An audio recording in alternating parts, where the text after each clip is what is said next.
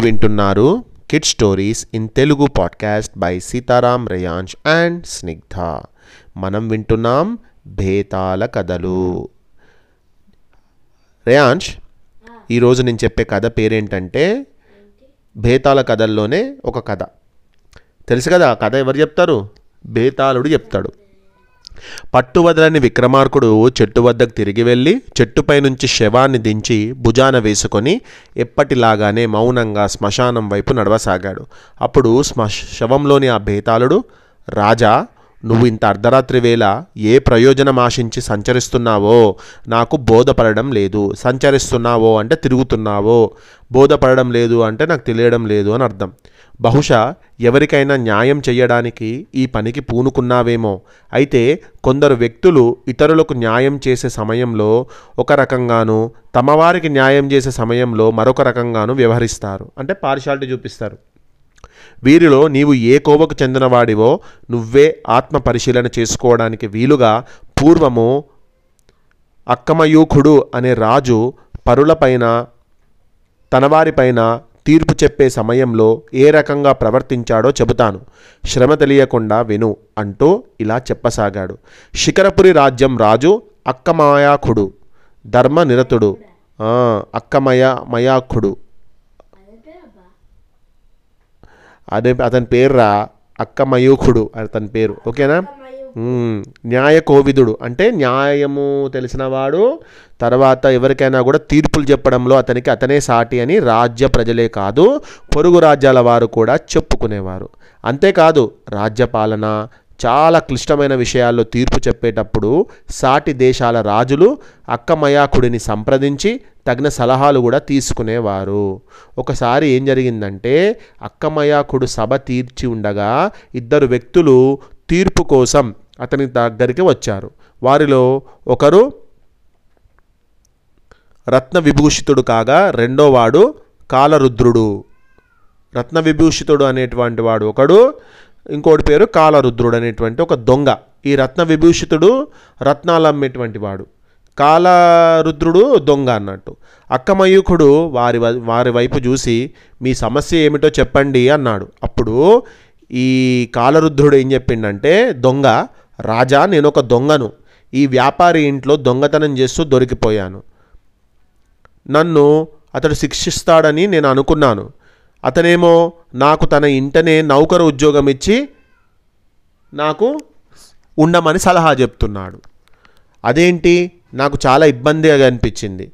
నాదసలే దొంగ బుద్ధి. నన్ను నమ్మిన వ్యక్తిని నేను ఇంట్లో మరలా దొంగతనం చేస్తే మరి నాకు పుట్టగతులు ఉండవు. అందుకే తమరు విచారించి నాకు మాత్రం మీరు తగిన శిక్ష విధించండి. ఈ దొంగతనం చేసిన వారి ఇంట్లో నేను నౌకరు ఉద్యోగం చెయ్యలేను అన్నాడు ఆ దొంగ. అప్పుడు ఈ రత్న విభూషితుడు ఏమన్నాడంటే మహారాజా నేను ఈ దొంగ గతం గురించి అతని నోటినే విన్నాను. అతడు చాలా పేదరికం వల్లనే దొంగతనాలు చేస్తున్నాడని తెలుసుకొని పని ఇవ్వబోయాను. అందుకే అతను ఇంకా మదన పడుతున్నాడు. నా ఈ చర్య సరైనదో కాదో ప్రభువులు మీరే తీర్పు చెప్పాలి అని కోరాడు. ఇక్కడ ఏం చేసిండట అంటే ఆ రత్న విభూషితుడు ఏం చెప్పిండంటే నాకు చాలా జాలి అనిపించింది ఇతను ఎందుకు దొంగతనాలు చేస్తున్నాడా అని నన్ను అడిగితే చాలా పేదరికంలో ఉన్నా నేను అందుకే నా కుటుంబం గడవాలంటే నేను దొంగతనాలు చేయాలి అని అన్నాడు. కాబట్టి నేను ఇతనికి నేను నౌకరుగా పెట్టుకొని మంచి జీతం ఇవ్వాలనుకున్నా అని అన్నాడు. అక్కమయూకుడు దొంగతో ఇలా అంటున్నాడు నీవు చేసిన తప్పుకు ప్రాయశ్చిత్తంగా ఒక ఏడాది పాటు ఈ వ్యాపారి ఇంట్లోనే నువ్వు జీతం లేకుండా పనిచేయి. అదే నీకు తగిన శిక్ష. ఏడాది తర్వాత అతనిచ్చే జీతంతో నీతిగా బ్రతుకు అని తీర్పు చెప్పాడు. మహారాజు తీర్పుకు అందరూ కూడా చప్పట్లు కొట్టారు. మరొకసారి అక్కమయూకుడు సభ తీర్చి ఉండగా భటులు ఇద్దరు వ్యక్తులను అతని సమీక్షానికి తీసుకొచ్చారు.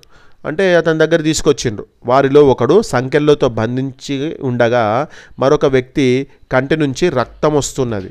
అతడు రాజుతో మహారాజా నా పేరు నిరంజనుడు. నేను మీ గూఢాచారి దళంలో పనిచేస్తున్నాను. వీడు గండర భీముడు అనే గజదొంగ అడవిలో నుండి నేను ప్రయాణిస్తున్నా లేక ఇతరులు ప్రయాణిస్తున్నా వీడు సులువుగా దోచుకోవడానికి ఎదురు తిరిగిన వారిని దారుణంగా కాయపరుస్తున్నాడు. నేను వీడి మీద ప్రత్యేకంగా నిఘా వేసి బంధించబోయాను. అంతలో వీడి అనుచరులు నన్ను బంధించారు. వీడు నిర్దాక్షిణంగా ఒక కత్తితో నా కన్ను లోపల గాయం చేశాడు. ఈ లోపు మన రాజభటులు రావడంతో వీడు ఎట్టకేలకు దొరికిపోయాడు. ఈ గజ దొంగను కనికరం చూపకుండా కఠినంగా శిక్షించండి అని కోరాడు.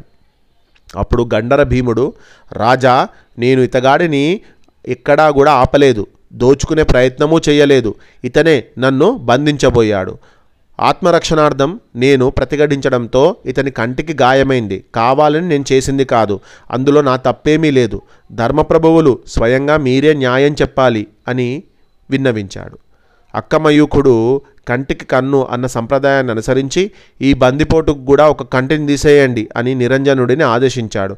మహారాజు తీర్పును ఆమోదిస్తూ సభికులు అంతా కూడా చప్పట్లు కొట్టారు. కొంతకాలం గడిచాక ఒకరోజు అక్కమయూకుడు నిండు సభలో ఉండగా అగ్నిహోత్రుడు అనేటువంటి ఒక పండితుడు కలిశాడు.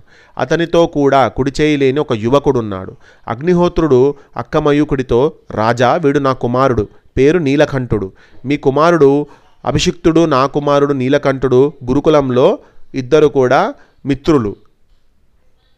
వీరిద్దరు కూడా ఖడ్గ చాలనం అంటే కత్తి కత్తి విద్య నేర్చుకుంటూ ఉండగా నా కుమారుడి చేతిని మీ కుమారుడి యొక్క ఖడ్గము ఖండించింది. మీ కుమారుడు వల్ల నా కుమారుడి యొక్క చెయ్యి పోయింది.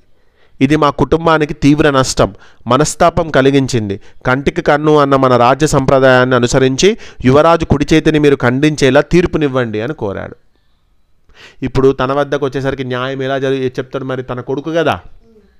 అగ్నిహోత్రుడు చెప్పింది విన్న అక్కమయూకుడు కొద్ది క్షణాలలో ఆలోచనలో పడ్డాడు. మహారాజు ఏం తీర్పు చెబుతాడోనని అందరూ ఆసక్తిగా ఎదురుచూశారు. అప్పుడు అక్కమయూకుడు అగ్నిహోత్రుడితో పండితోత్తమ నా కుమారుడు ఏ చే- ఏ చేత్తో ఖడ్గా చాలనం చేస్తుండగా నీ కుమారుడు చెయ్యి తెగిపడిందో ఆ చేత్తోనే నీ కుమారుడు యువరాజు చేతిని తెగ నరకాలి. ఇదే నా తీర్పు అని చెప్పిండు. అంటే విరిగిన చేతితో ఎట్లా కట్ చేస్తాడు? కట్ చేయలేడు కదా? రైట్ హ్యాండ్ తెగిపోయింది. రాజు ఏం చెప్పిండు అంటే అదే రైట్ హ్యాండ్ తోటే నీకు నా కొడుకు యొక్క చేయిని నరకాలని చెప్పిండు. అది సాధ్యం కాదు. అగ్నిహోత్రుడు ఇలా అన్నాడు మహారాజా అదెలా సాధ్యం? యువరాజు కత్తి చేత్తో చేత్తో నరికింది కుడి చేతిని కదా. నా కుమారుడు కుడి చేయి తెగిపడింది మరి ఇక నా కుమారుడు కుడి చేత్తో ఎలా యువరాజ్ చేయి ఖండించగలడు? అది అసాధ్యం కాదా? అన్నాడు. అలా వీలు కానప్పుడు శిక్ష కూడా వీలు పడదు. అదే ధర్మం. నీ కుమారుడికి జరిగిన నష్టానికి ప్రతిగా అతనికి మంచి పదవినిస్తాను. క్షణం ఆలోచించండి అన్నాడు. అక్కమయూకుడు కొద్ది క్షణాలు ఆలోచించిన అగ్నిహోత్రుడు మహారాజుకు నమస్కరించి మీ న్యాయమైన తీర్పును స్వాగతిస్తున్నాను నన్ను మన్నించండి అని సభలో నుంచి వెళ్ళిపోయాడు. అంతవరకు కథ చెప్పిన బేతాళుడు రాజా అక్కమయూకుడి తీర్పులు బహు విచిత్రంగానూ పరస్పర విరుద్ధంగానూ ఉన్నాయి. ఒక దొంగ తనకు తాను తప్పు చేశానని ఒప్పుకున్నా కూడా అతడికి శిక్ష అతడిని శిక్షించిన రాజు శిక్షించలేని రాజు తన తప్పేమీ లేదని మొరపెట్టుకున్న బందిపోటును మాత్రం కన్నుకు కన్ను అంటూ కఠినంగా శిక్షించాడు. అదే తన కుమారుడి విషయానికి వచ్చేసరికి కంటికి కన్ను అన్న సంప్రదాయాన్ని పక్కన పెట్టి కుడి చేత్తోనే యువరాజు చేతిని ఖండించాలని మెలికపెట్టి తన కుమారుడిని శిక్షింపబడకుండా తప్పించాడు. తీర్పులు బాగా చెప్పాడనే పేరు గడించిన అక్కమయూఖుడు ఇతరులకు ఒక రకంగానూ తన వారికి ఒక రకంగానూ తీర్పు చెప్పడం మరి పక్షపాతం కాదా? సా స్వార్థం కాదా? అయితే మహారాజు యువరాజుకు శిక్ష పడకుండా స్వార్థపూరితంగా తీర్పు చెప్పిన పండితుడి మీద న్యాయమైన తీర్పు అని ఎందుకు ప్రశంసించాడు? మన్నించమని ఎందుకు కోరాడు? మహారాజు తనను శిక్షించగలడన్న భయంతోనా? లేక మరేదైనా కారణముందా? రాజా సమాధానం తెలిసి కూడా చెప్పకపోతే నీ తల వెయ్యి ముక్కలవుతుంది అని హెచ్చరించాడు. అందుకు విక్రమార్కుడు భేతాల కాలరుద్రుడనే దొంగ తను చేసింది తప్పని ఒప్పుకున్నాడు. అతని పశ్చాత్తాపం గమనించిన మహారాజు అందుకే అతడికి శిక్షించకుండా వదిలేశాడు.